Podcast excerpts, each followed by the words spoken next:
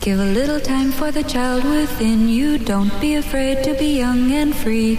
Undo the locks and throw away the keys and take off your shoes and socks and run you. I'm Jesse Thorne, America's radio sweetheart. And I'm Jordan Morris, boy detective. And this is Jordan. Jesse Go! Bicycles, tricycles, ice cream, candy, lollipops, popsicles, licorice sticks, Solomon, Grundy, Raggedy Andy, Tweedledum and Tweedledee, home free. La la la la la la la la la la la. This week on Jordan Jesse Go, Face Off, or 30 Years of Exemplary Customer Service.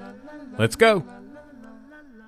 It's Jordan Jesse Go. I am Jesse Thorne, America's radio sweetheart. Jordan Morris, boy detective. No guest this week, Jordan. Zero guest.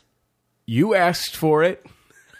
A guest forgot which date he was supposed to be coming in. We delivered it. Sure. Uh, yeah, against our own wishes. And our better judgment. Oh, yeah, that too. So, yeah, no, I mean, this is truly seat of our pants. I mean, I didn't have really anything prepared. And was, I mean, uh, and the guest we were going to have in, I guess we won't spoil it because we hope to have them back. Right, and and he and it was it was not a Rutger Hauer situation No. where it was a questionable excuse. Yeah. it was a it was a mistake. Sure. Mm-hmm. that happened. Mistakes happen. you know, and the guest is a great guy, uh, um, very prestigious career, uh, famous for being kind of a chatterbox. So I purposefully kind of mentally coasted leading up to the podcast. And The now guest I was got Mar- nothing. guest was Mario Lopez. it was Mario Lopez. I mean, you know, first 30 minutes, Dancing with the Stars. Uh, Right. Second 30 minutes, America's Best Dance Crew. I don't know. I don't even know if we would get to Access Hollywood before our time was up. Yeah, that's That's how much material Lopez brings to the table. Holy shit! I just forgot he was on Saved by the Bell. yeah. We're gonna have to talk about that. There was a character named Jesse on that. I'm gonna want to ask him about that. Right. If it's weird to talk to me when he worked on a show with a I know, character and they named were Jesse. romantically linked on the show too. and now that me and Mario Lopez are romantically linked, is Yeah. Mm-hmm. this weird? Man, I mean, this is gonna have to be a two-parter when we finally lay it down. I think Uh, the uh, can I ask you a question, Jordan? you may. You, you m- probably meet people who aspire to be Mario Lopez i- Sure. in your career as a pseudo entertainment Yes, journalist. this is the yes, this is the main kind of colleague that I have. This is the single career in the world that is has is the least a thing. Yes, I think. I mean, I and I may have said this on the show before, but I think the the the, the best way to describe these people, the aspiring Mario Lopez's and oh god, who's his female equivalent? I don't know. Mary Hart. Mary Hart, sure. Uh, the, the, the, the, the aspiring Mario Lopez's and Mary Hart's and Mark McGrath's of the world. I, you think of think of an LA actor. Think of think of all the bad qualities you associate with LA actor. Now take away any concern with creativity. What's oh, this is an this is the interesting thing to me about it because I feel like if you are Mark McGrath, you're in the band Sugar Ray, sure. You want a lot of money for a charity on Celebrity Jeopardy, yes. Um, somebody just y- you don't necessarily pursue that job. yeah, no, no, no. I mean, I think Mark McGrath it was probably dropped into his lap, and I, I, I, I have met Mark McGrath on a few occasions. Seems like a nice guy. Seems to have a sense of humor about himself. Yeah, and and uh, hey, look, a- as anyone who you just met at a party will tell you, he did great on Celebrity Jeopardy. Right, absolutely. Um, but no. So I mean, maybe I maybe I'm But wrong there- to include Mark McGrath in with those. No, but I mean, uh, and I'm and probably that's what happened with Mario Lopez too. No, right? you're right. You're pr- you're probably right about that. Yeah, maybe he he was on. but there are people who aspire to this Right. as their career. Right, sure. Without trying to defame McGrath or Lopez, yes, there are assholes who want nothing more than to Because I'm not going to lie, to gab you. inanely with celebrities. if somebody offered me, you know, hundred and eighty thousand dollars a year Mm-hmm. to be Mario Lopez. I mean, I probably do. I probably Sure. take that job. Absolutely. I'm not going to turn down that job. Probably fun. But the question is, I think, who is the person who pursues that job Right. as a life goal? Yeah, Like Yes. Mary Hart. That is a person, yeah, a person who likes movies but not art. you know, like, a, but doesn't like see that there, there, there's a link between them. I feel like that is. I, I feel like in Los Angeles, there is this whole group of people that I didn't know before who are absolutely passionate about film but hate art. Oh yeah. Oh, but but like visual art. What's the? No, no, hate film as an art form. Oh sure. Yeah. No. I mean that seems to be the entertainment reporters of the world. That is such a strange like who is like so pa- like it's one thing to be really passionate about I don't know uh ET or something. Something that is like mainstream Yeah. Mm-hmm. but meritorious. But I feel like there there are a lot I feel like I see on television or interact with people who are really passionate about the entertainment business, Mm-hmm. really passionate about film and television and really passionate about like outsourced. Sure. I mean, is this maybe the same kind of instinct that leads someone to be passionate about like baseball but not athletics? I don't know. I Like always someone who just loves the numbers of baseball, like someone who collects the stats in their head but isn't but doesn't love running? I don't know. Oh, Is no that- because because here's the thing like that is what i imagined Mm-hmm. what i imagined was before i moved to los angeles what i imagined was that people who worked in the entertainment industry Mm-hmm. all the people who were in comedy aspired to be woody allen or albert brooks and all the people who were in dramatic film all aspire to be whatever fastbinder or something sure. um, and and there are people like that Sure. i want to make it clear this is not everyone yeah. but I did not know that there was a category of person for whom like th- their dream is to create like Back to the Future. Yeah, well, And you that's know, not even- against Back to the and even- Future. I may even want to draw more of a distinction between this kind of person and the entertainment reporter because I feel like you talk to, you know, think about think about douchebag actor 27B. You know, he's got an outrageous shirt on. He's he's 32. He's got on an outrageous shirt from Urban Outfitters that Uh-huh. says I don't know, Kentucky is for lovers, Virginia is for lovers. Right. Uh, he's 32. He's got That that is pretty outrageous, t-shirt by on. the way. He's, he's very good looking. I'm literally holding my hat on right now because you almost blew it off right with the that hilarious outrageousness of that to Think example. about that slogan. Um, yeah. So there's this guy, and he sucks. Yes. But if for some reason you're in a room and you have to talk to him long enough, Uh-huh. which I often do, right. this is a guy who's been to like a lot of acting classes and has maybe been in not by choice or necessarily but has been in a david mamet play or Right. had to do some shakespeare in college so this guy sucks and would like nothing more than to be in the next transformers movie but is kind of aware that like acting is an art and there's a technique to it and that there are non-transformers movies out there and i think that like and you know maybe like took an elementary film theory class or something like that and like if you can find that level like if you have to talk with this guy you can find that level to connect with him on the and you know he's, he's probably you know maybe li- likes woody allen movies or something just because he needs a fallback smart guy thing to be interested in in case he has, ever has to talk about it but yes and i think when you do that's where this guy is different from the entertainment reporters is that those guys don't even give a fuck about that stuff like they just want you know they just assume that kate hudson is great Well, here's the thing. Our, our friend Adam Lissigore, Lonely Sandwich from uh, the You Look Nice Today podcast, uh, worked, uh, you know, these days he works independently. He makes his own uh, short films and so forth. Sure. Um, but there was a time when he worked in the movie industry. And he worked on this movie called Torqued, yes um, starring Adam Scott, uh, the wonderful Adam Scott. Lawrence Fishburne too, right? Mm-hmm. No uh, Ice Cube. Nope, racist. Yeah. I, I just the, the careers of Lawrence Fishburne and Ice Cube are relatively parallel, aren't they? Sure. Well, they both rose to prominence with their politically incendiary lyrics. Sure. Uh, of course, as Wait, hold on. Let's Google Torch. teenagers. They were both in Apocalypse Now. Sure. Uh, why are we googling Torque? I don't know. I feel like maybe Lawrence Fishburne's in it. Lawrence Fishburne was not in it because Okay. I saw it in Oh, a okay. screening here in Los Angeles. Okay. It's frankly like it's not even that bad. It's monumentally stupid. Yeah. Uh, but Adam Scott is Mm-hmm. actually kind of great in it. Um, and Ice Cube, I just like Ice Cube.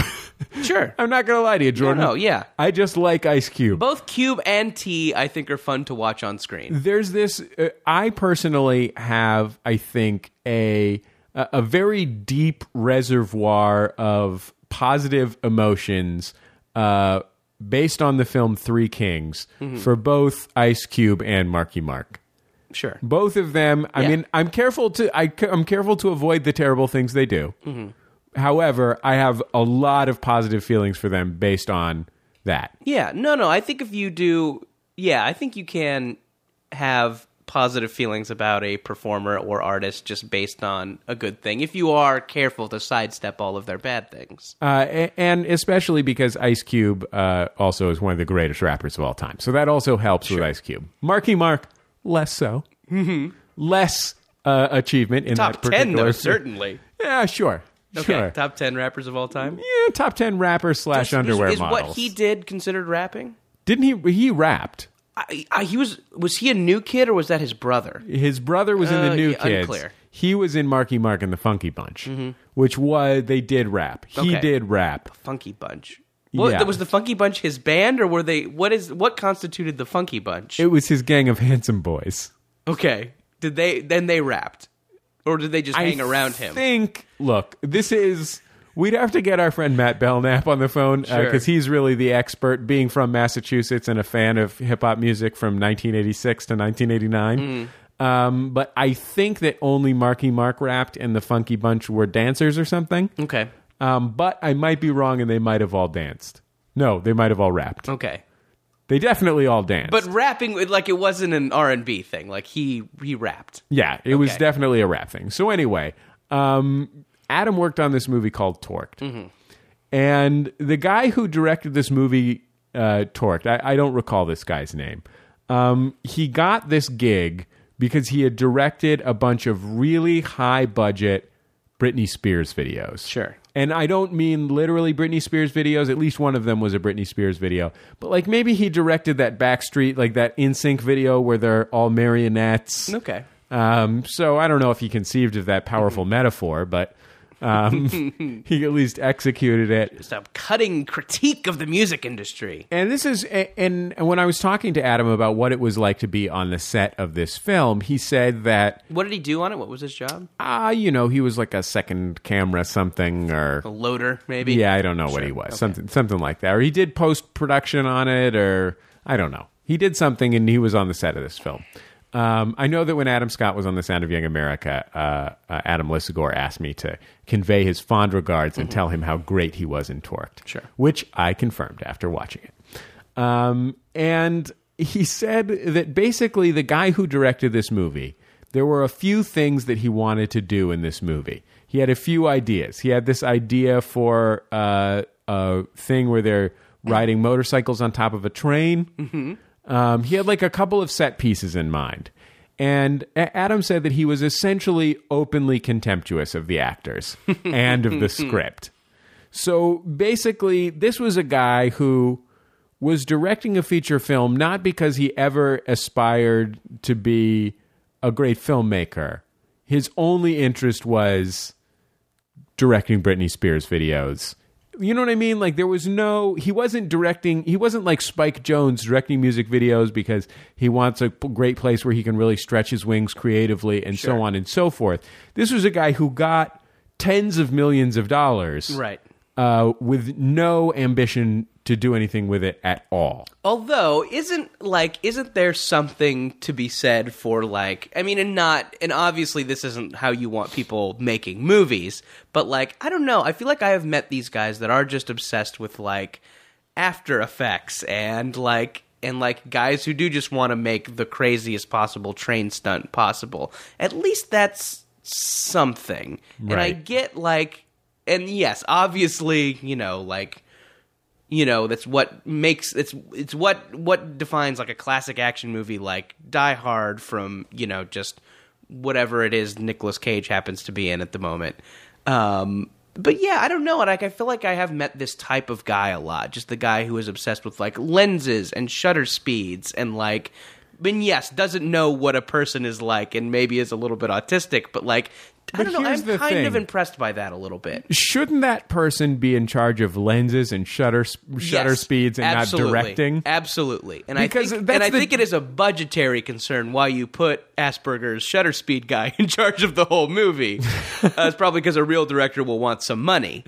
Um, but yes, but I, I but I do I, I do think that that is a th- necessary thing, and it, it is cool. But yes, also don't let that guy direct the movie anyway. That's I mean that's the thing because there are certainly people who aspire to to be the greatest key grip Sure, in the world. There are craftspeople who want, and there's people who want to be to stage the coolest action scenes of all time or whatever. Mm-hmm. Um, and I don't ha- really have any problem with that. I don't even think like like I, I don't have any problem with someone who aspires to make action movies that are as great as like the greatest ac- Jackie Chan movies or something. You Yeah, know, yeah. like the the most elegant action movies of all time. Mm-hmm. It's just amazing to me. I, I was just surprised that people could make it to the top of show business or just become successful with no artistic ambition at all. Sure. I figured that people who were there had a lot of talent Mm-hmm. and had compromised their ambition. yeah, yeah. But actually, no. Hollywood, in part, is looking for people who are uh, at least somewhat talented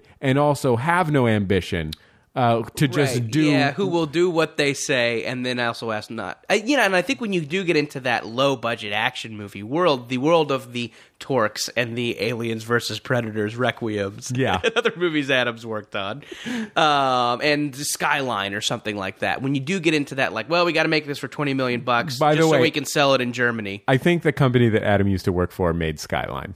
yeah i i, I yes i am actually thinking specifically about the guys who directed aliens versus predator requiem and skyline Yeah. are the two. That's are who these, Adam- Like two brothers who are just Asperger's y shutter speed guys.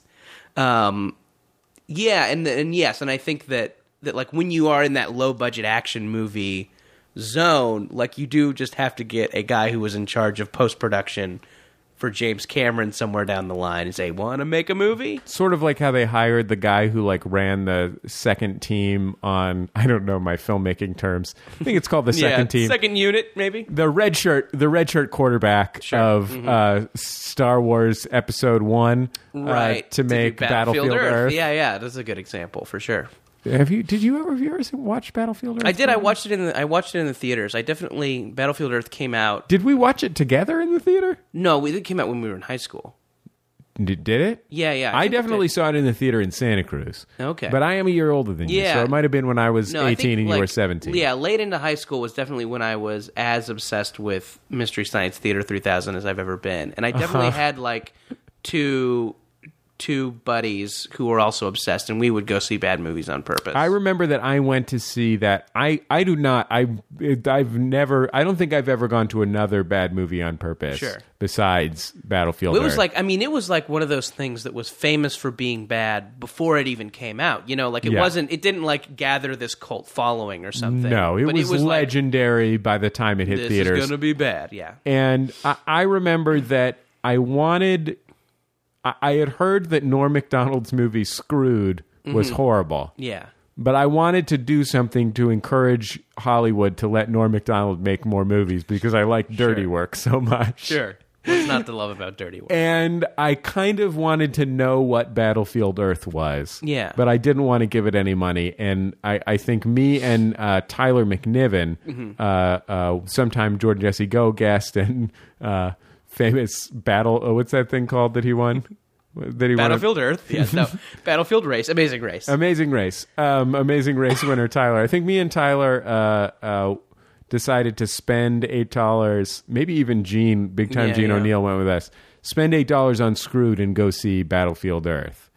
Um, I remember just a lot of like uh, weird wipes. yeah, sure. A lot of midwipes. Just a lot of just Well, yeah, I mean that seems to be the thing. They did get the guy from like the second unit of Star Wars to direct it. It seems like that's that's one of the things they got from Star Wars was that it's wipe style. center out Yeah. scene transitions For sure.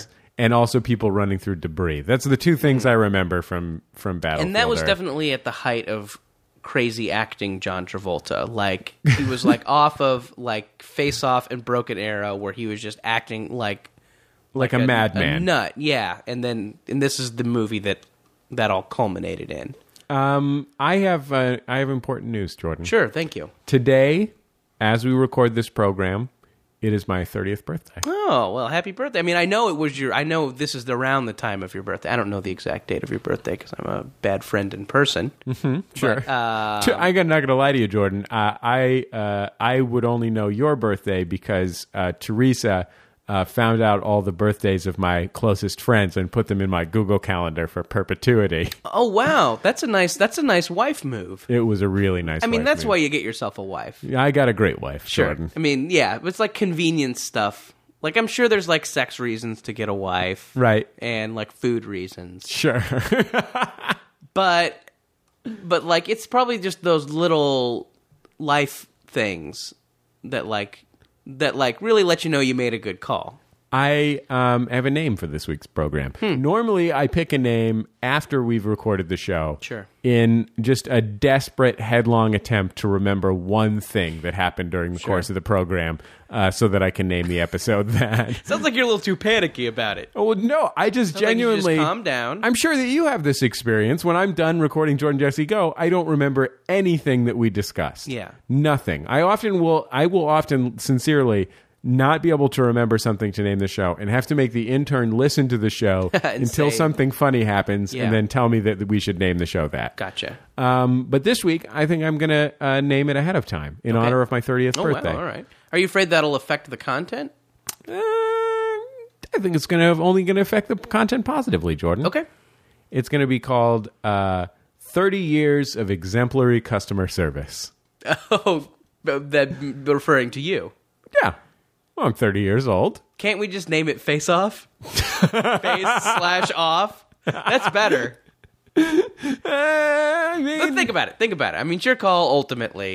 You're Certainly. the one posting it. certainly the flock of doves I'm planning to release later works Yeah. better with the name Face Off Sure. than it does with 30 Years of Exemplary Customer Service. It does. Does fit into, it's fit into the whole John Woo thing a little bit better. Okay, we've got lots more to come. Well, okay. Did you want to talk about Big Thirty, or we? yeah, gonna- well, we're going to talk Okay. about it on the other side of the break. Okay. I got to pee, honestly, Because Jordan. Oh, okay. Because I mean, I have lots more mid '90s John Travolta things I'd like to talk about.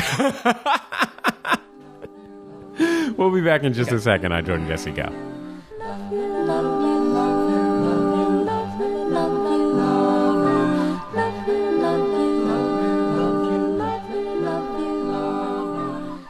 Jordan Jesse Go. I'm Jesse Thorne, America's radio sweetheart. Jordan Morris, boy detective. A beautiful day here in Mount Washington. Mm-hmm. One of Los Angeles's original suburban developments, just northeast of what's that called? Dodger Stadium. Absolutely sure. Within walking distance from a Mexican restaurant with the Three Stooges painted on the side. Oh, it's a Mexican version of the Three Stooges, Jordan. Oh, is it? Look, they look they, they look They have Latino to Mexican me. feet. Oh, I, I, I've only dri driven past it. Yeah, I was checking it out. Well, I hadn't thought about it a lot, and then you were you were talking about it because I think uh, last week or two weeks ago you got lost, Mm-hmm. and you said it was because you missed your key landmark, Mexican Three Stooges. Right. Uh, I checked them out. I think it is a Latino version of the Three Stooges. Even better. I might be mistaken. better. But I I believe that is what it have is. you have Jordan. you been in this restaurant and are you planning on going inside? Uh, I am planning on going inside. Absolutely. Okay. Mm-hmm. Um, I have not yet though. I've been focusing on uh, tacos, Okay, tostadas. sure, and no, just tacos and tostadas so far. sure. But this is a place where you can get them, presumably, right? Mariscos, Sure. tacos, tostadas, y mariscos. Well, let me know as soon as you go into the Mexican Three Stooges restaurant, please. Okay, Full report. I'm okay. Let's talk about me turning thirty. Yeah, Jordan. sure. This is important. It's good. It's good that uh, we have we- we're guestless on a show and and something genuinely important has happened. Yeah. for the first time in years. You're right. I know. Yes, we do not leave lead important lives. No, we really we're not we're not sitting on the nuclear button. No. we're not in the midst of the Cuban Missile Crisis. Hell, I'm trying not to have feelings. Yeah. so Yeah, I won't even watch dramatic television programs. I'm afraid of them. I I've recently taken up watching the British version of the Antiques Roadshow in my in my Oh, yeah, sure. Mm. effort to completely avoid feelings, real or simulated. Um, but I am turning. I am turning thirty. My dad. Uh, I, my dad was giving me advice on. Well, I've I had two conversations about my birthday with my dad. Sure. One was this. He called me over the weekend uh, and left me a message uh, and said, "Hey Jesse, it's your dad. I've got some. I've got some really good news. Give me a call." So I said, "Okay, Awesome. sounds like something great's going down." Brendan's pregnant. so I I called him back maybe 20 minutes later and he said, "So, are you in town?" I should clarify that my dad lives in San Francisco. I live in Sure. Los Angeles. I said, uh, um, a- and I thought about it. I figured, well, he probably means, am I in, that he's visiting Los Angeles and Yeah, he wants yeah, to make sure. sure that I'm in Los Angeles. I said, I'm in Los Angeles, if that's what you mean. And uh, he said, Oh, no. Uh, so you're not up here. You're not going to be up here this weekend at all. And I said, No. And he said, Oh, because I got Giants tickets. Hmm. That's why he called me. He called me to tell me he got Giants tickets. and he assumed that you knew that and were coming I to don't get know. them. I don't know what he assumed. Huh. That's what's so Did you- crazy no, but about it. Do you usually spend your birthday up up? With your No. family? Okay. No. Huh. And I don't usually go to Giants games with my dad either. Wow. I don't know what. I, I think my dad just got so excited that he got Giants tickets. I mean, somebody must have given him Giants Sure. tickets. I can't imagine my dad buying Giants tickets. But somebody must have. And, he, and that excitement sort of overloaded the part of his brain Right. that remembers that I live in a Remembers- different city. Who remembers what he's done and not done? Yeah, it was really. Uh, a- and then w- what was sad about that conversation was he sort of tried to cover for himself Mm-hmm. after that and act like he had actually called me to tell me he loved me and happy birthday. right. When obviously he had Sure, called me he had some sort of assumption about going to a Giants game. it was to, that, I had was not going to go been to the discussed Giants game earlier. with him. Yeah. Anyway, uh, uh, the other conversation was when he was when he decided to give me advice about turning thirty, and he said, he said, it's not really a big deal, Jesse. And I said, thanks, Dad. I, c- I I'm not sure it's really a big deal either. And then he said, I mean, physically, you know, you'll feel you'll feel better when you you'll feel about the same when you turn thirty as you did when you were twenty nine. yeah. Psychologically, though, I guess it's a pretty big deal. and he said, Well, anyway, love you. Talk to you later. Right. Didn't even no no clarification after that though. Number one, obviously, it's not a big deal on a day to day basis. Sure. Nothing changes in the day that you turn yeah, 30. you don't have to. You don't like get out of bed and just grab a walker that's magically appeared at the side of your bed. but yeah, I don't. I, I feel like I, I feel like my my parents. I can't go for advice on this kind of issue to my parents because I think On the I'm turning thirty and I'm having feelings about it issue. Yeah, because um, both of my parents, when they were turning 30, were, as far as I can tell, like still deeply involved in their teenage years. Sure. like my dad was, my dad was like a crazy, you know, uh, he was working in the veterans peace movement. Yeah. Uh, which I think just involved just a lot of drinking and weird sit-ins Sure. and stuff. Uh, I know that Pet snakes. I know that Probably at, a- at probably one an point, at one point, he painted the inside of his bathroom to look like uh, the to look like a serviceman's coffin, Right. um, while listening to "Paint It Black" over and over and over on a 45 RPM record player. Great. Um, this was around thirty. Yeah, this was right around 30. This is things. This is under the category Okay. things my parents did when they were about 30. My mom's friend, uh, my mom's friend Crackle was climbing the RKO Tower in Washington D.C. because he believed himself to be King Kong. Sure. Also, your mom was friends with someone named Crackle. Yeah. Another way in which maybe she was a bit It might have behind been the curve. Hmm. You know, now that I think about it, it might have been Pickle or possibly Pickles. Okay. that was her friend that climbed the RKO tower. Well, I mean, you know, I we're, just we're splitting hairs here at this point. I just feel like my parents' anecdotes about their young adulthoods Mm-hmm. are so unrelatable to me. They come from this crazy alternate universe. You know what I mean? Like anytime my I only found out my dad um uh my dad was sitting at the family dinner table when I was like 16 with, you know, uh, my brother, my brother John was sitting there. He was maybe 8 And uh, my brother Brendan was there. He was two year old. My stepmother was there. He made some offhand remark. He said, Well, when I was married to Lorraine, not one of us had ever heard of Lorraine. Yeah, right. like what when you were married to who and so uh, my parents my parents lives in their in their like through i th- basically think through when i was born um or through uh, when I- when they got together which was you know i kind of 9 months before i was born Sure, ish. um, I, I, it, it is this thing that I do not understand it. I have never had any single experience like it. Um, and it may just be because I don't know, like because I never drank. yeah, well, I mean, I'm, I, I think that's probably a bigger part of it. I mean, it seems like it seems like substances were a big part of your parents' young adulthood. well, th- I think my and parents. like cultures that went along with substance, you know, like a cult subcultures where substances were were par for the course. My parents were both. I mean, they were both born in the early 1940s. Um, I want to say 42 and 43, or 43 and 44, something like that. And um, I think that they both they both really, really l- lived the, their generational experiences. Just ten out of ten. Like all these, all these guys, you know, running vintage guitar stores have nothing on my parents. right. and my parents only even began to get their acts together in their mid 30s.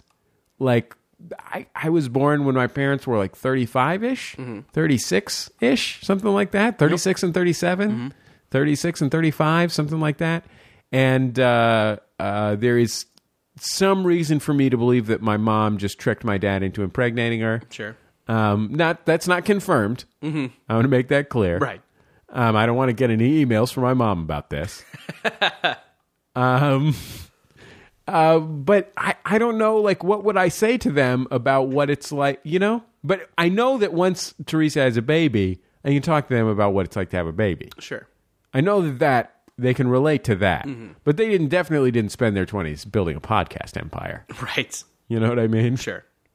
Uh yes. No, no, and I I definitely I definitely like having two parents who aren't creative definitely feel like this you know, feel like this disconnect like there's just something I you know that like I that kind of idea that a creative person has or that like reality that a creative person has of not knowing where their next job is going to come from is a big thing with talking to my mom um, and she's a nurse. She's been a nurse uh, all her life, and just like this idea of, you know, I think she just thinks that I, you know, have a job, and will have it too when I don't want it anymore. but yeah, and that's definitely a thing that I feel like is just impossible to have a conversation with her about. Yeah, I do have to say that my parents are they they have b- always been very understanding about uh my the vow of poverty that I took when I decided to become a podcaster. Um and or public radio host or whatever because neither of my parents had a real job job. I don't think actually now that I think about it, my dad has barely had a real job job in his entire life. Sure. For a while he was an associate professor at the University of San Francisco Business School, but he was only teaching one or two classes. But I remember when my mom got when when my mom got my mom went to grad school when I was like 8 or 10. I remember when she got a uh, when she got her first full-time teaching job what the difference in our life was for her because she had worked in a store before that when I was a kid. Yeah. Like the difference in our life when she just had a real job. And so they definitely have never been like negatively judgmental about me not having a real job. Do they both have master's degrees? Uh, yes, my dad has a master's in business administration. Hmm. He also apparently has like three quarters of a master's, like an all but uh, all but you know getting approval on his dissertation or something in Asian studies, which is another thing that I Sure. found out when I Yeah, was yeah. nineteen that my dad was in a master's program for Asian studies at UC Berkeley for two and a half years. Also, that he worked as an urban planner for a while. Hey, I had God, no yeah, I'm idea. always blown away by these people who have had all these different jobs. I'm like, I have trouble getting a job. Like one, Yeah. you know, like, and also, how long do you have to have a job before you can start saying that you had it? Like, was this two weeks? Like, you know, My dad, uh, yeah, I, it's it's a completely perplexing world, but I do know that my mom is confused now that I do have a real job. My mom is confused about why I have what amounts to a normal middle class person's income sure, in in my dad once gave me some advice when when I was super super broke, like a year after I got out of college. Yeah. and um, I was I had moved. Teresa and I had moved in together in San Francisco, and I was Teresa had a job, and I was desperately trying to find a job, any kind of job, just applying for job after job after job, and not getting any of them. And I had been unemployed for like three months of like really hard search searching for a job, maybe six months even. Um, I called my dad because I needed some money, and um, I had never like I know that there are some people who uh, it was a thing for them to ask their parents for money.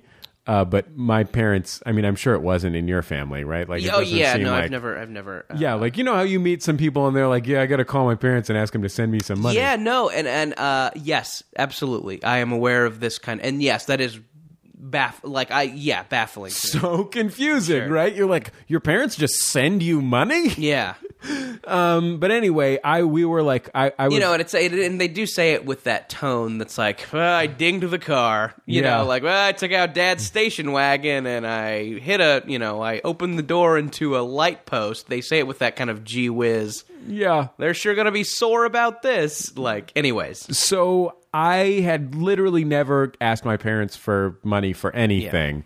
Um, and my my mom did when I got my driver's license when I was 20, 21 Mm-hmm. possibly. Uh, my mom did pay for half of the $1700 that I spent on my first El Camino. sure, Um, but I had never asked my parents for money and I asked my dad for money and he told me this story. well, I'll loan you the money, but you're gonna have to listen to a story first. he told me this story about how um, about how I think it was I think it was when he was married to Lorraine, and he and Lorraine Lorraine were, Newman from Saturday Night Live. yeah, he and Lorraine were were so broke that they they they were like about to get evicted from their apartment or something, and uh, my dad asked his parents for money, and my dad's parents were um, uh, my dad's parents were you know comfortably middle class. Like my dad's dad was a successful accountant, and my dad's mom was a, a mom, uh, a school nurse for a while, but then a full time mom. And um, so he he uh, he told me this story about asking his parents for money when they literally he said they didn't have money to buy food.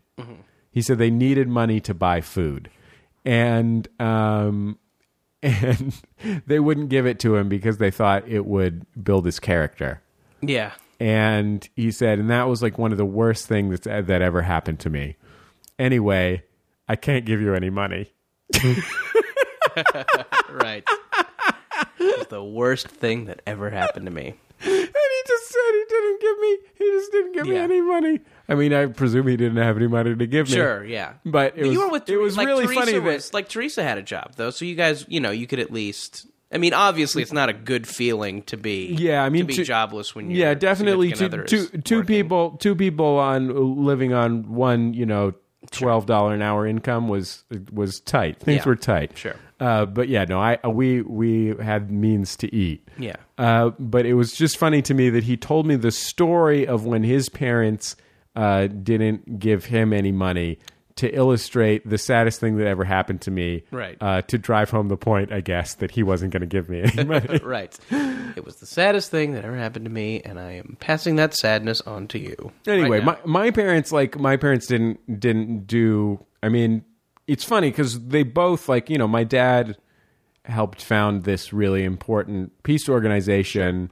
that you know later John Kerry ran for president um, uh, uh, from out of, um, and that's a monumental accomplishment. But I think that his life was just a total disaster in almost every way until he was thirty-seven. yeah, it seems like I mean, it seems like that's definitely a kind of person who works in the nonprofit space as someone who is building this amazing thing, you know, with total disregard for their own comfort, but also their their, their shit's a mess. Yeah, I mean, my dad, like, there's always a secret coming out of his past. I Yeah, remember yeah. Mm-hmm. I read this book called Hackers, which is a great book uh, by Steve. It's I've seen the movie. Basis Jesse, I've seen the movie Hackers Yeah, it's just with Angelina Jolie, It's Johnny the- Lee Miller. I don't. Need it's to the read novelization of that film. Oh, okay. This came after the movie. Yeah. Okay. Um, no, if it's, it's, as good as the novelization of Home Alone, I'm there.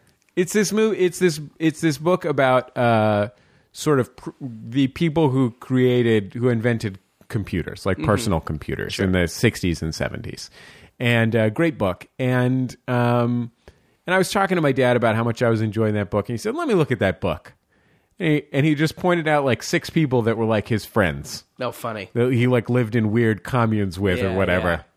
My mom, my mom still has friends that live in weird communes. Yeah, I think yeah, sure. It seems like that that that generation of people. Some people are still doing that. she's got she's got some friends who uh, live in this commune. It's funded by money that came in from uh, uh, from one of the guys who lives in the commune invented the chip that plays music when you open a greeting card. Oh wow, they're just coasting off that, huh? They're just coasting off that. that Uh-huh. Sure. Probably they're probably growing pot. I don't know. yeah, the pot. Yeah. Probably those two things, but they may just be growing pot just to defra- def- uh, to just to defray their pot buying costs. That absolutely. Yeah, it gets to a certain point. I mean, Yeah. you got to look at your pot intake. Anyway, I don't know. I don't know what to make of the fact. I mean, it's weird because, you know, here I am. I'm 30 now, Sure. as of today, Currently, um, and uh, you know, Ray Romano was on the on an upcoming episode of The Sound of Young America. He uh, he was kind enough to point out that, uh, given my receding hairline and my penchant for wearing neckties, uh, I would probably age well. Mm-hmm. He he said that in a nice way. Um, and certainly, have I always had dad like qualities? Yes. There's no doubt about that. yeah. But now I'm like, well, why didn't I j- climb an RKO tower or something? Oh yeah, sure. I mean, why didn't? Why was I you- so busy uh, trying to avoid the t- nightmarish unevenness of my own early years by Right. building a financial and uh, uh, work and family foundation, a stable foundation for my future life Yeah, before I had children? Yeah, what do you think? What do you, I mean? What, what's what's the number one? What's the number one? Or you can have a top three if you want to. What's the number one or top three things that you feel like you just cannot do now that you're 30, like that you would have wanted to? Fuck a model. Sure. Fuck two models. Yeah. Model three way. and fuck just a whole bunch of models. Just Yeah. like a whole bunch of different different Model trains. Yeah, absolutely. Oh man. Different scales. Living when I the say different models, I mean different scales. So like an HO, an O. Yeah. Um, Is that how you classify trade models? I don't know anything about them. yeah. Huh. Hmm. I think I learned that from Hackers, the book Hackers. Did you know that the early hackers uh, were they uh, learned to create computers from building really complicated model train setups? I did not. It's true at Wait, MIT. So all are all of your regrets fuck related? No, not very few of them are fuck related. I mean, I- I don't know. I mean, it- it's funny because I I don't know if I really have regrets. Sure. Like I don't know what it is that I would have done, but there's just this nagging sense that there must be something. Sure. You know what I mean? Like I've pretty much, you know, like I I I wanted to be a broad, become a broadcaster. I, That seemed really fun to me. I did it. Now I'm a success Sure. you know so that's great i um you know i fell in love with my wife when i was 17 pretty much stayed in love with her, Sure. eventually married her. Mm-hmm. Very happy with that. Good. That guy to have no like feelings like God, why did I get married? Um, I wasn't sure if I should adopt dogs, but Yeah. I got one and it worked out really well. And then I got another one. I like that one practically nearly as much as I like the first one. um, however, However, that having been said, I feel like I've I you know driving forward so fast. Who knows what I missed? yeah. You know what I mean? Sure. Do you maybe is there maybe would you like to have spent time in a foreign country? Is that something you wish? uh, I haven't spent much time in foreign countries. I feel like I I spent all this time in foreign countries when I was a kid with my mom. Yeah.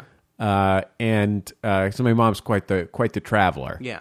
And um, I've I have hardly stepped foot in a foreign country since I have been an adult. I went to Laos for a few weeks uh, to work. Yeah. And um, I I've spent a, a few weeks here and there in Mexico. Uh, but I have hardly been out of the country in ten years. Yeah. I feel like one of those people that isn't, that's not a thing they do. Except that, yeah, it totally is a thing I do. I just have that inconvenient, that inconvenient, uh, uh, that inconvenient combination of both being broke and having a lot of responsibilities. Sure. Yeah. And I, I it, yeah, it seems like that's a kind and I don't know. And I and I look at the kinds of people that do this and I really envy it but see no way of doing it for myself. Those people who like when they finish a job or when they lose a job or you know, kind of when there's some sort of break in their career, they just go and live in a foreign country for a few months. And I know that's a really, I mean, it's a really popular post college thing to do, and maybe that's just the ideal time to do it.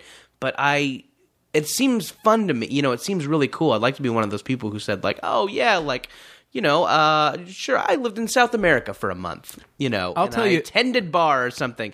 But I don't, like, my brain can't fathom how you do that and not die like how do you like where do you get the money for that what do you do what how do you get back what, you, what do you do when you come back My Like, Mm-hmm. my friend, my, one of my best friends, Adam Katz, who we actually saw Sure. when we were in Ann Arbor. Yeah. Uh, he happened to be in, in Ann Arbor when we were there.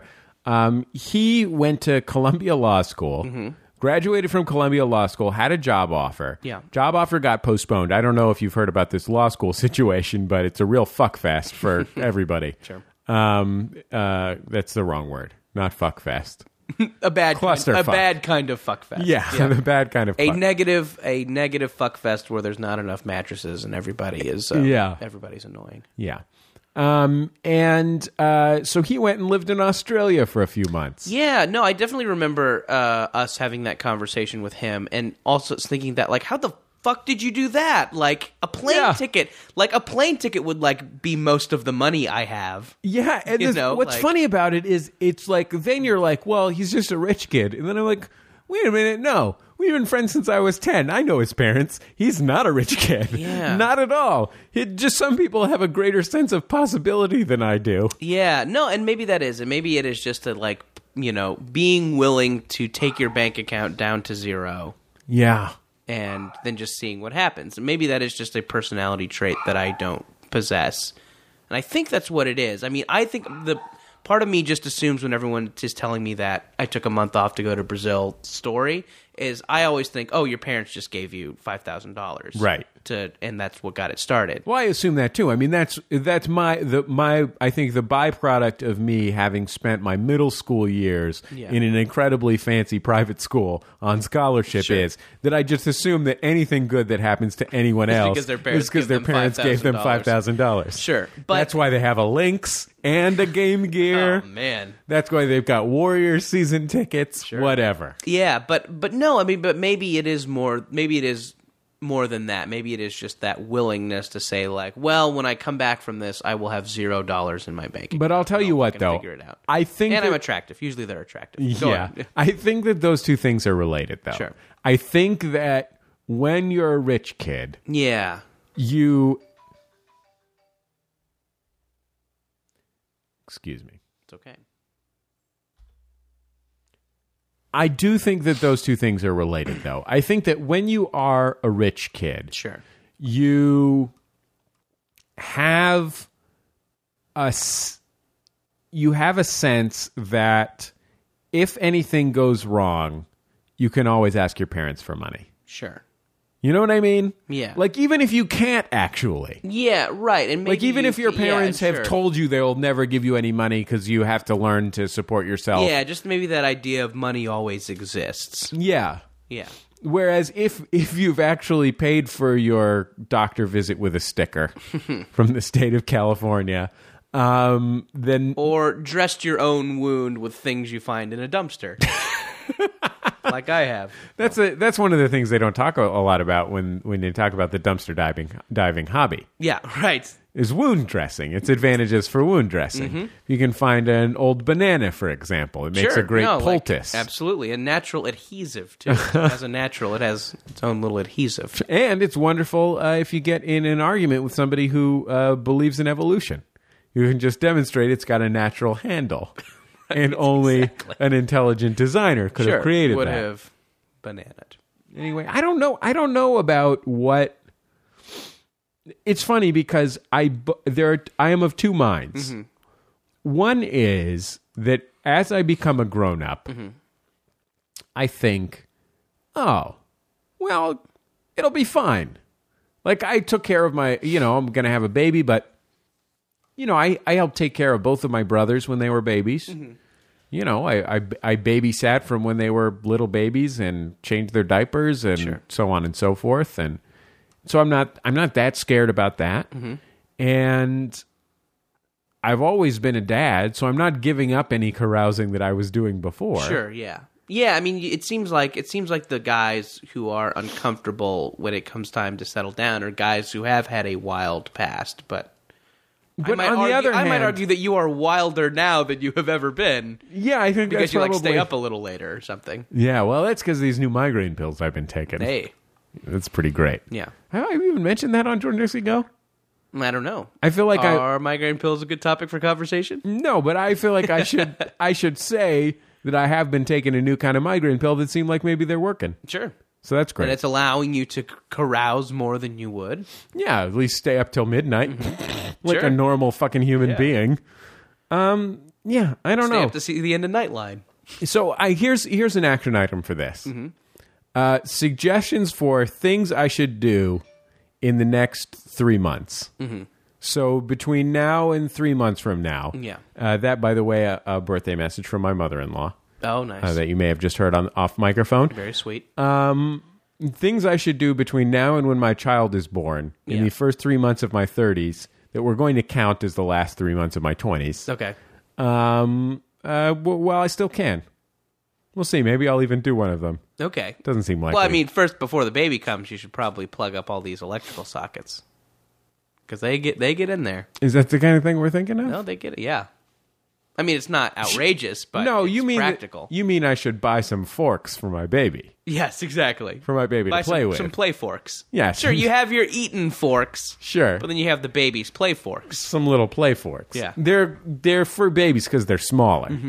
That way they can get in stuff. Right, exactly. They're with their little hands and Plus, I got to sharpen the corners of my coffee table oh, sure, yeah. because otherwise, you know, It's just gauche if it's if you have dull edges on your coffee table. I mean, I, I I'm no interior designer, but So if you have an idea or you have some relevant experience to share, 206-9844 Yeah. fun is and the I number guess to I'll, I call. mean I guess I guess I am I'm turning 29 in a few days. I guess maybe I'll even take I'll even take some last year of 20s suggestions from people. and um, y- here's one more s- here's one more thing. If you have a suggestion for when we should change our iTunes description so it doesn't say two guys in their mid 20s, let me know. Does that say what is what's what it says on our podcast? I have not changed the description of our show since we started our show.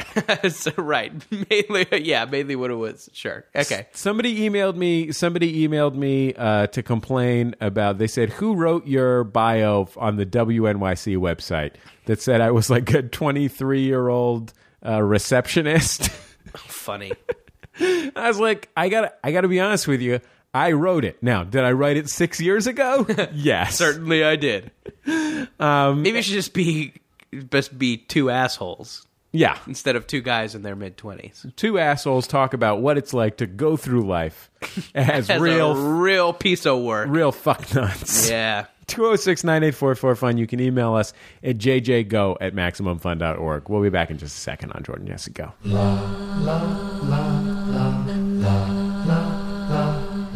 Jordan Jesse Go. I'm Jesse Thorne, America's radio sweetheart. Jordan Morris, boy detective. Let's do a few commercial and uh, personal messages here. Why not? Let's do that. Uh, let's start with Black Wolf.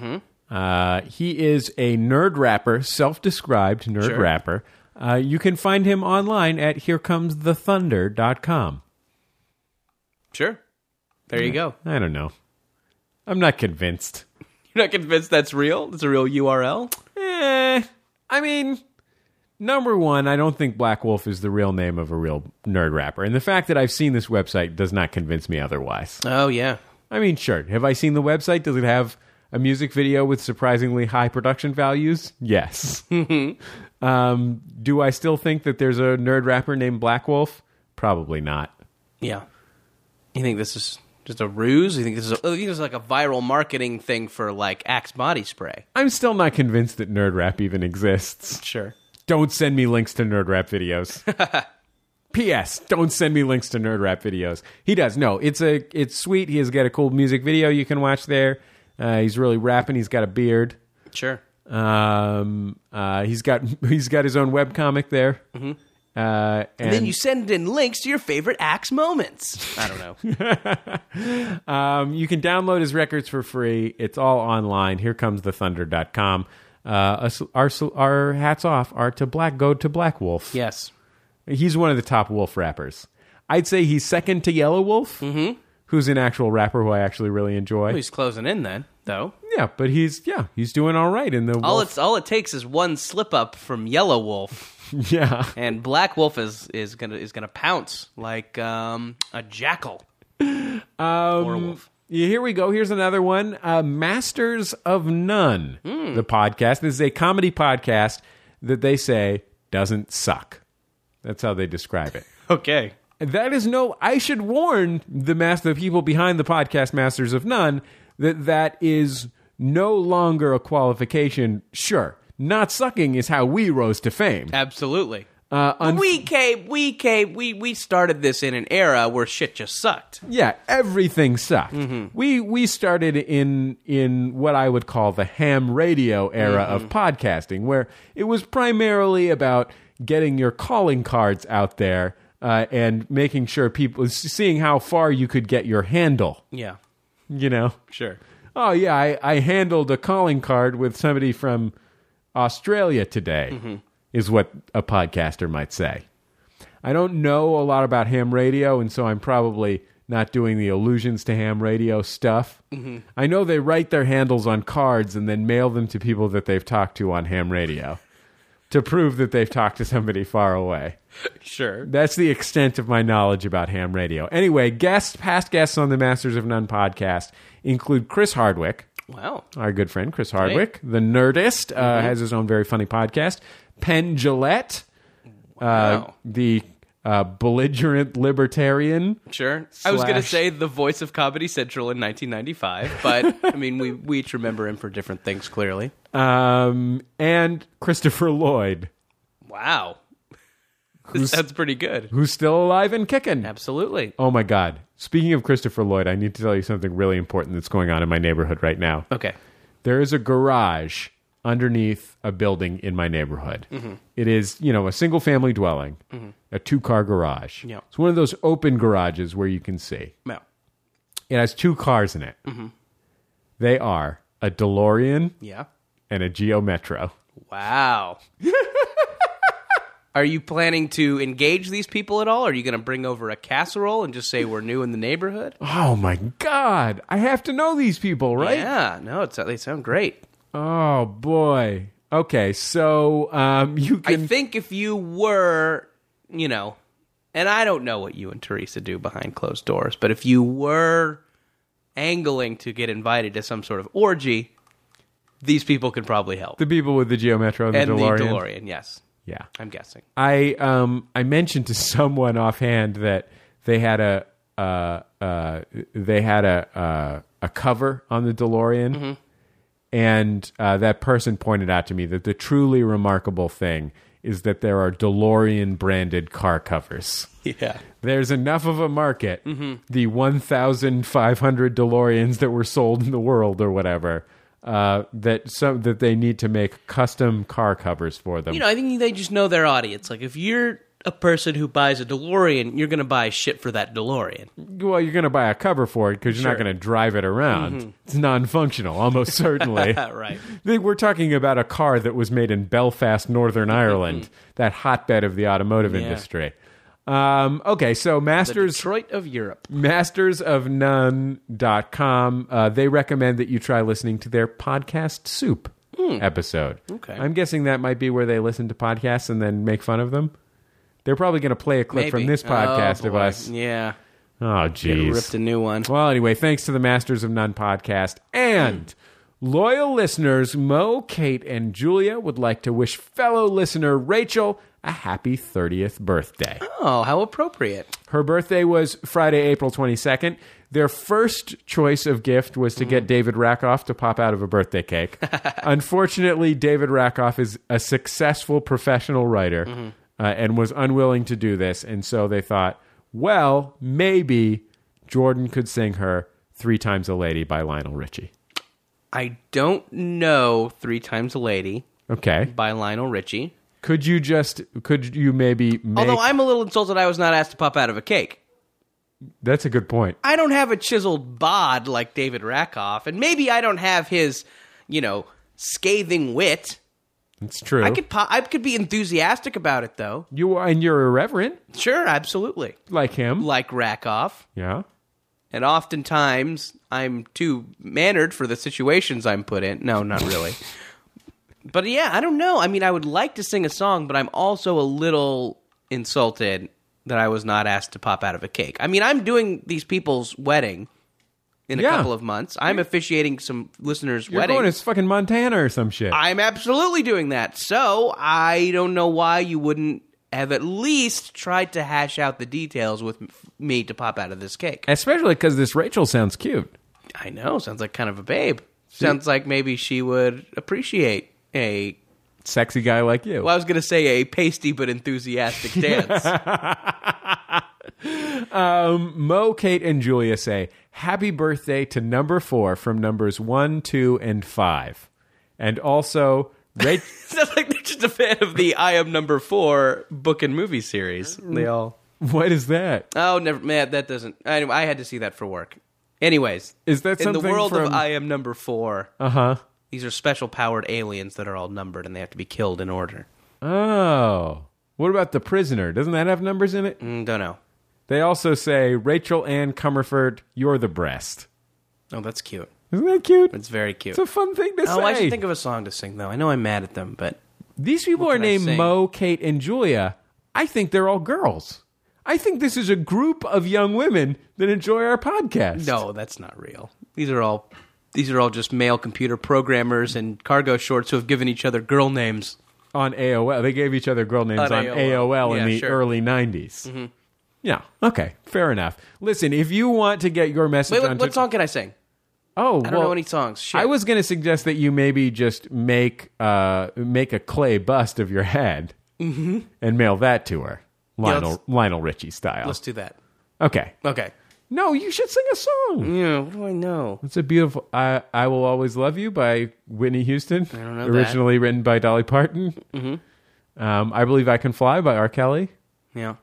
Um, Ignition Remix by R. Kelly. Yeah. Step in the Name of Loves by R. Kelly. Love Planet by R. Kelly. I guess I'm kind of in a rut here. Not really. Yeah. I mean, I'm and I'm clearly just. I should out of really touch be because I don't know all suggesting- these popular songs. I should be suggesting no effect songs. yeah. Um, um, What's that? Okay. Man Eater wait. by Hall and Oates. yeah. Right. What about Rich Girl by Hall & Oates? That's my favorite That Hall is a & good Oates song. song. That's a great song. What's that She's a one? where- rich girl, and I don't need money, but I don't need it anyway. I'll just sing. Here's just the last part of a song that I'm thinking of. Okay. Bring a tear of joy to my eyes and everything. It's gonna be all right. There you go. That goes out to you, Rachel. Teresa at MaximumFun.org if you want to share your commercial or personal message. $200 for a commercial message, $100 for a personal They will message. all be as good as that. Yeah, look, if those fucking My Brother, My Brother and Me's will write little songs about each of these fucking things, we'll sing Lionel Richie songs for every fucking one. Sure. That's it. It's settled. Done. I don't know any Lionel Richie songs myself. I know some Commodore songs. Yeah, we'll figure it out. We'll work it we'll out. figure it out. okay, we'll be back in just a second on Jordan Jesse Go.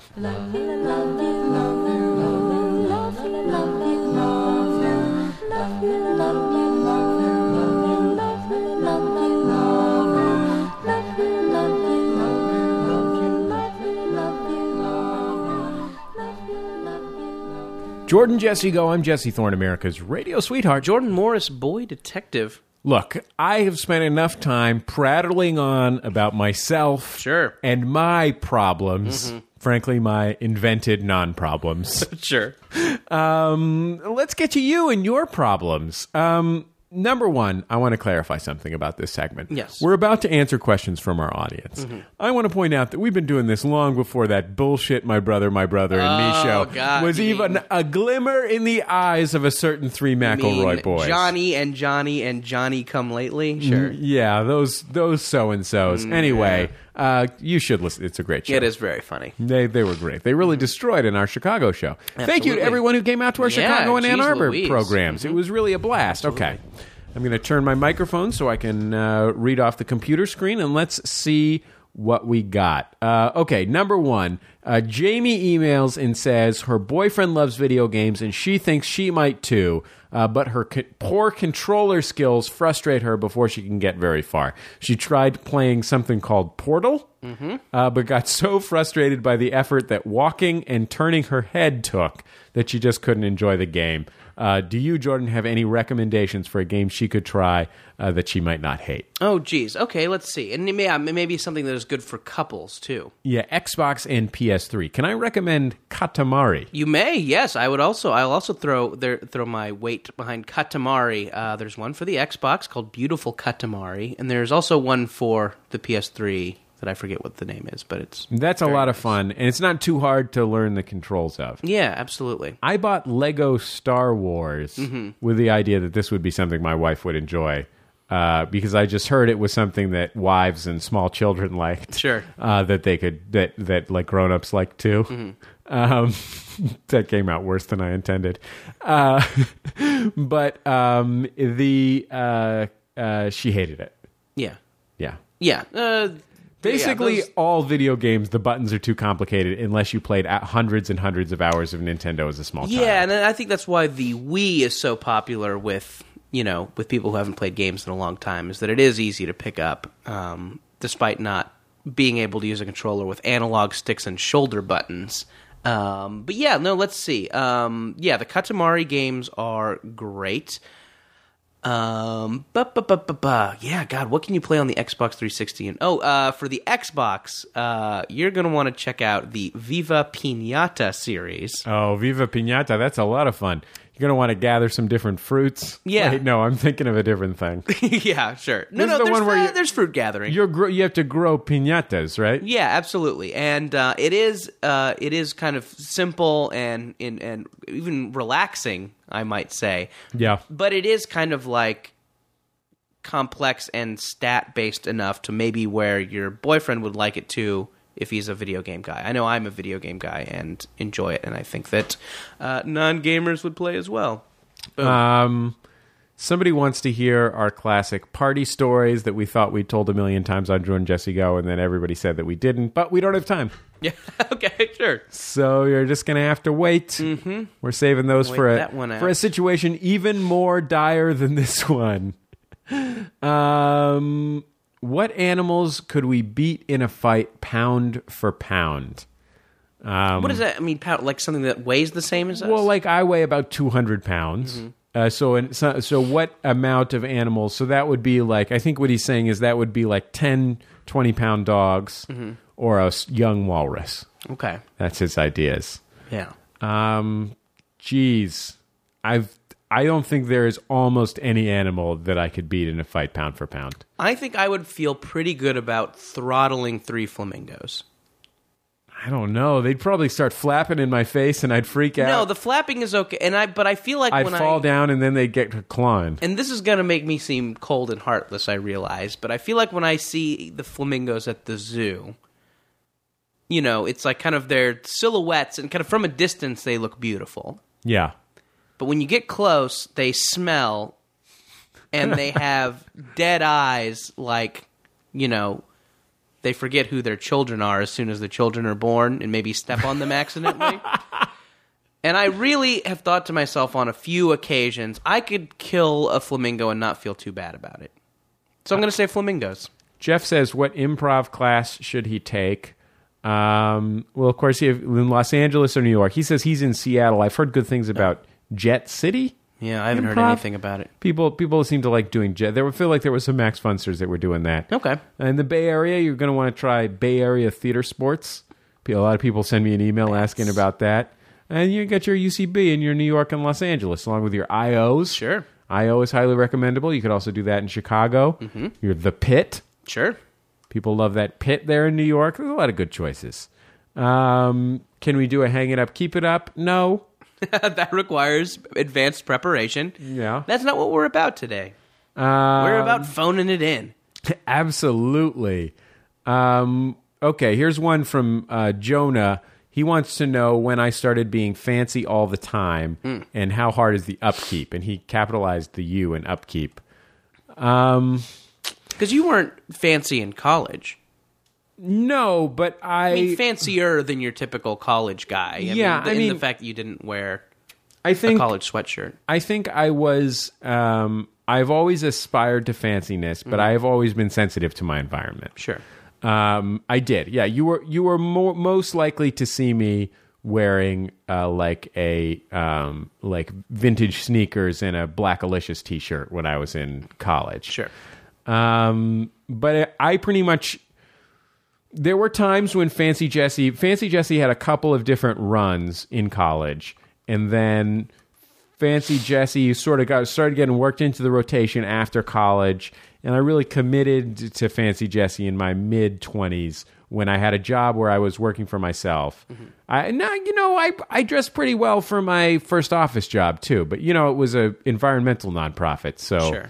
you know, I couldn't couldn't go over the top. Uh, but now that I work from home and people are coming over and I want them to not feel creeped out, I try and dress nicely so they feel like, oh, this guy's like a professional. Mm-hmm. You know what I mean? This guy's taking shit seriously. Um, s- somebody said, is there a way to ask a lady if she's pregnant without getting hit if you're wrong? Yeah, be fast. Bob Yeah. and weave. Yeah. Mm-hmm. Bob and weave. That's my recommendation. No, I, just, I think just don't find something else to talk about. Yeah. Uh, hey, somebody pointed out it's our friend Nathan Rabin from the AV Club's birthday. Oh, Happy birthday, Nathan Rabin. absolutely. Um, let's see, what else have we got here? Uh, coworker non grandmas asking personal questions. Stonewalling makes it worse. This is from M. Wait, read, start again? He- I gotta, Coworkers I I gotta got s- on grandma? I gotta, um, I gotta address this whole. Th- I gotta read the whole thing. 'cause It only gets better from here. Okay. Coworker non grandmas asking personal questions. Stonewalling makes it worse. How me stoppa? I, I don't know. I'm just, first, I would probably wait for the mushrooms Hot- to wear off that you've obviously taken. hire nem shatas to, to lick shots What's that? at nem I don't know question what- askers. I don't know what any of this is. Oh, uh, I think that uh, her whole thing is that she is a uh, Jamaican reggae toaster, Oh, okay. and her sound system is doing poorly against another sound system called the coworker Mm. Coworkers non grandma. non-grandmas. Okay. Yeah, I I think that's the the challenge that she's facing right there. Um, Oni Davin, our old friend Oni Davin, Mm-hmm. Sure. uh, asks when the new Thorn family edition arrives, how much of Jordan Jesse Go will involve my new dadhood? Um, 50, roughly 50%, right? Sure. It will be the only thing happening in my all the, life. all the Jesse parts of it. Yeah, and then Jordan will continue to contribute uh, probably some thoughts about the new uh, Mortal Kombat game I've got him. that's coming out. Uh, it's I've got it's out. I've got. it. Oh, it's out I've already. spent some significant time with it. What do you think? I think It's great. Yeah, It's terrific. a lot of cool fatalities. Lots of good fatalities. I have to say that I did not play a lot of Portal, Mortal Kombat as uh, as a twelve year old when Mortal Kombat was at the height of its popularity. Mm-hmm. I did play a lot of a game called Pong Combat that was a shareware game for the PC that was Pong with fatalities. oh, cool. Yeah, The the pa- paddles would fatality each other. yeah, they would fatality Oh, that's, each other. that's clever. Anyway, we'll be back in just a second on Jordan Jesse Go. La la la la la la la la la la.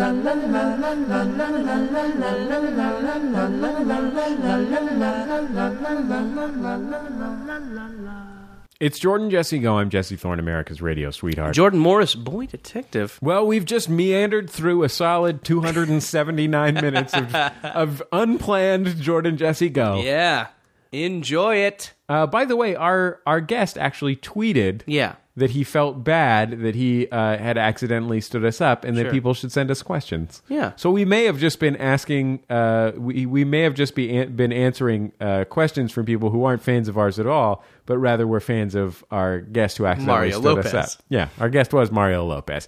I don't want it to be a mystery any longer. No, I know you can. You know. It was going to be Mario Lopez. Anyway, um, uh, so many giant thank yous to all the people who came out Yes. to our tour dates. What a Absolutely. fucking blast! Yeah, no, I think I think Jesse and I both love, love, love being able to do those live shows. So thank you. Oh, For, for it getting- was so for much coming funny, to them. and you know, and you know what was great was um, it was so fun to get to do that show in Chicago with my brother, my brother, and me. Their Mm-hmm. first ever live show. I think we can both agree that they fucking killed it. Absolutely. um, just nary a misstep in their in their great work, uh, and uh, it was really fun. It was really great. We had- And some talk about the Alf cartoon series. yeah, So they I, they said to me, um, you know, Alf was from the planet Melmac, and that's where the uh, the cartoon series took place. it's a prequel of sorts. Yeah, and I said, "Oh, Melmac, like the dishware," uh, and they did not know that that was a thing. Yeah. So what we've learned is my brother, my brother, and me know about the cartoon that predated that that was a prequel of, of sorts to Alf, and I know about collectible plastic dishware from the 1950s and 60s. But yet you guys are still the best of friends. Yeah. Anyway, um, it was great. We had uh, two like totally packed shows at the 2nd Mm-hmm. City and a huge packed show in Ann Arbor, Michigan. Yeah. Which At a you know, public library of all places. people fucking drove from Canada and stuff. Sure. Thank you Thank you, very thank you, much absolutely. to everyone who uh, who came out. Canada, Ohio, Mm-hmm. um, all of Ann Arbor's hated rivals. um, so thank you everyone yes, who came warms out. the heart for sure. Um, and uh, as usual, uh, look, if you have ideas for things I should do before my child is born or things Jordan should do before he turns 30, 206 984 4FUN, the number to call, or you can email us at jjgo at maximumfun.org. Our theme music, Love You by The Free Design, courtesy of The Free Design and Light in the Attic Records. Uh, we highly recommend their best of CD, Kites Are Fun.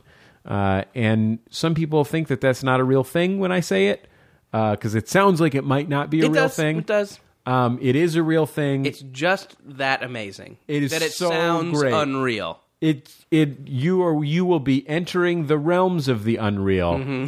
just like outsider artist Henry Dargis Mm-hmm. or the film apparently based on his works Sucker Punch. Uh, that was a All really those chicks have penises in Sucker Punch. I I presume that all the chicks have penises in Sucker Punch. yeah, I don't think Why they haven't- show their Why junk. have I not seen that yet? I think that's why they don't show their junk because you're not allowed to show that many dicks in one Mm. Oh, movie. Yeah, yeah, yeah. Okay, oh anyway. 206 984 fun jjgo at maximumfun.org. We'll talk to you next time on Jordan Jesse Go.